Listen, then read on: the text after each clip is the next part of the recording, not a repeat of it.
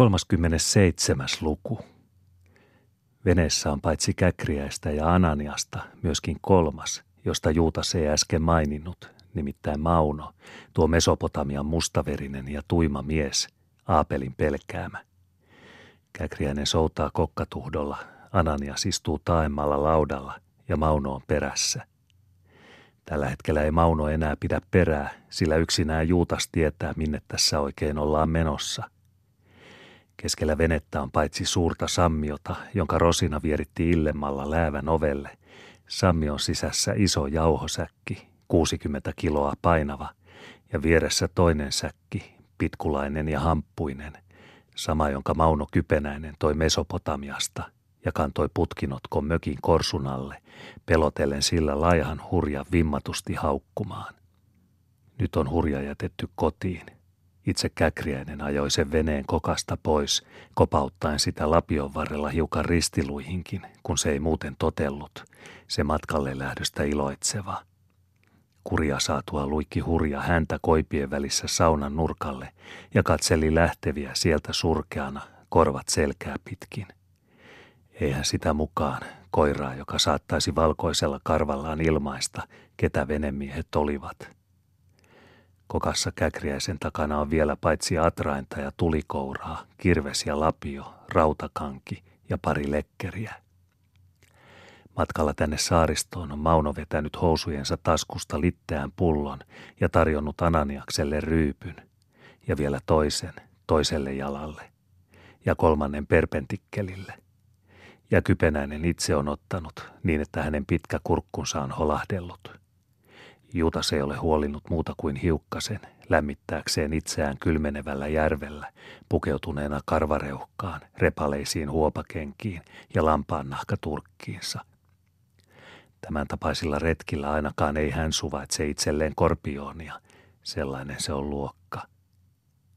Sitten on Ananias kysellyt, eikö noustaisi tuon korkean saaren rannalle ottamaan sieltä tervaksia katajapensaikosta johon Ananias parisen viikkoa sitten on niitä hakannut kätköön tuulastuksen varalta. Mutta Maunoeno on sanonut, että taitaa se tässä yö mennä niissä toisissakin puuhissa. Paistaisi nyt tuo pölläsen päivä, kuu, sen verran, että pääsisi alkuun. Ja Juutas on soutanut sen sahan hovin saaren ohitse.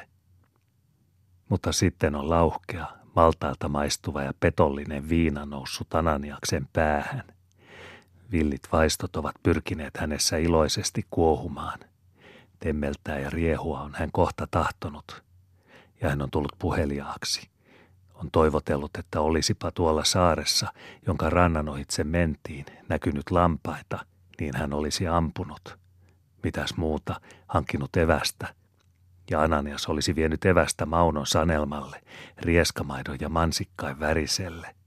Ja naivansa on hän vannoskellut sanelman – Mauno nauroi hänelle ja vastasi.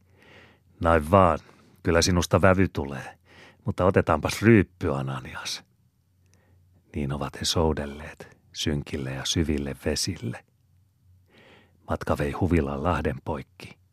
Sinne paistoi Huvilan kuisti kelluvinen lyhtyineen. Ja kuistilla näkyivät Aapelin ja Neidin hahmot. Nyt lemppari minä ammun, huudahti Ananias. Porvalit, rapamaha. Ammu, läjäytä, sanoi Mauno Kypenäinen. Kyllähän se sen sietäisi, arveli Juutas Käkriäinen, aavistamatta poikansa aikovan totta.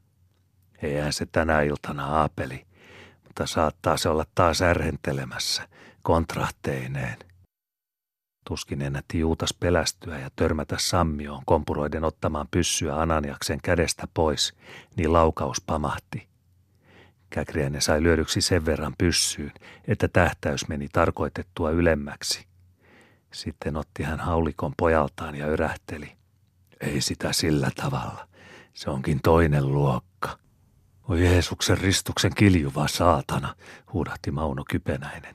Nyt juuta soutamaan karkuun.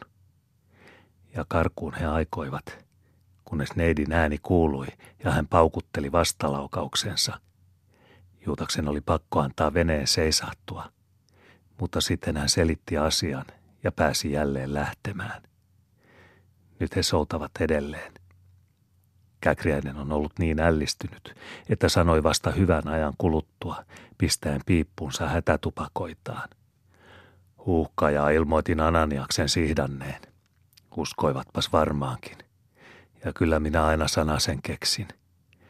Ja vielä minäkin niille näytän, porvaleille.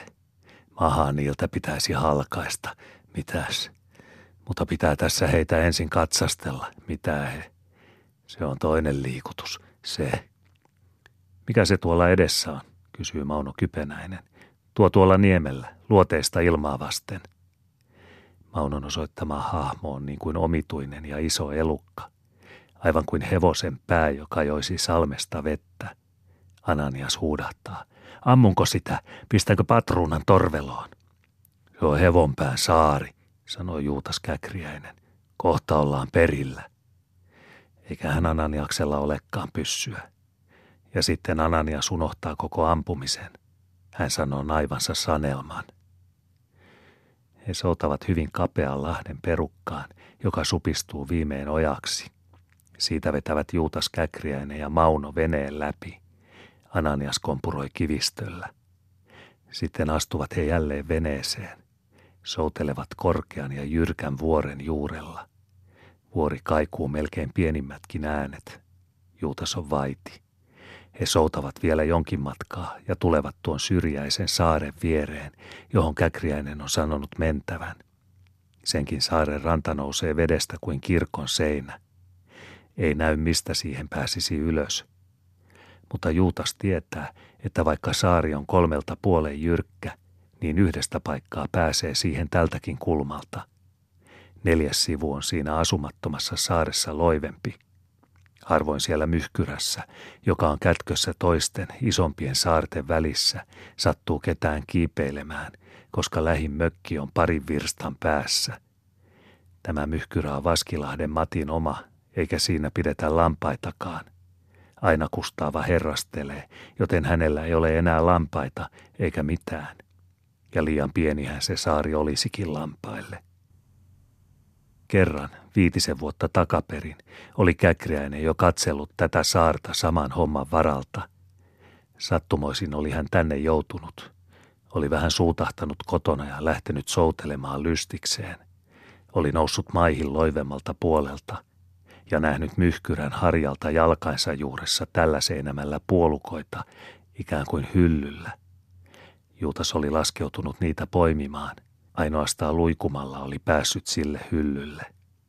Mutta sianpuolukoita ne olivatkin, ne puolukat. Juutas mörähti itsekseen suuttuneesti. Paskia.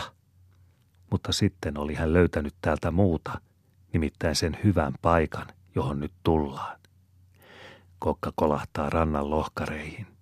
Niiden väliin vetää käkriäinen veneen tiukasti – sitten hän pistää pulleista pässinpusseista piippuunsa ja neuvoo lankomiestä ja Ananiasta lähtemään perästään, varottaen heitä putoamasta kivien halkeamiin, joissa ammottaa vesi kuin missäkin hiiden kirnuissa.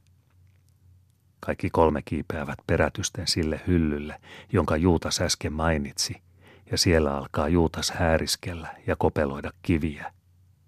Nyt sanoo hän löytäneensä ja kolistelee joitakin paasia – tässä se on hyvä paikka.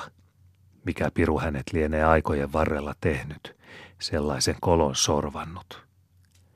Juutaksen ääni kuuluu onkalosta, jonka hän sanoo tässä olevan. Siellä hän raapaisee tikulla tulta, ja Mauno ja Ananias näkevät hänen turkinkaulus pystyssä kyyköttävän luolassa, jonka kapealta oviaukolta hän taannoin käsi syrjään paasia. Kumeasti kaikuu hänen äänensä, kun hän nauraa mielissään – ja kehottaa toisia tulemaan luokseen. Mauno ja Ananias kömpivät viileään onkaloon. Se on niin pieni, että he kolme tuskin mahtuvat sinne yhtä aikaa. Mutta siitä aukeaa kallionrako toiseen, alempana olevaan koloon, joka on suurempi. Sitä he nyt kaikki tarkastavat. Se on heistä verraton kätköpaikka viinapadalle ja muille pienemmille vehkeille kun tukki ulkoaukon sellaiseksi louheksi, mikä se on tavallisesti, ei kukaan aavistaisi mitään, vaikka joku saarelle sattuisikin, ja vaikka kätkössä olisi raatoja. Ehkä lienee kuka pitänyt täällä hirvelihoja aikoinaan.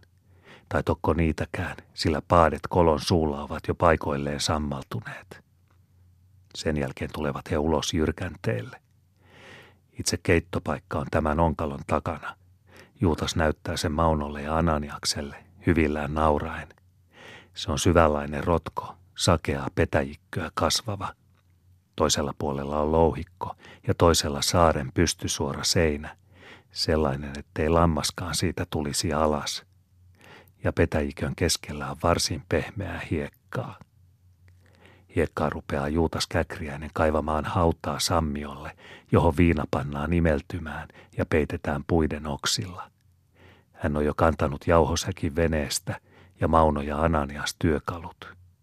Ananias tonkaisee rautakangella sieltä täältä. Mauno Kypenäinen katsoo äärestä, kuun kelmeässä hämärässä ja tupakoi.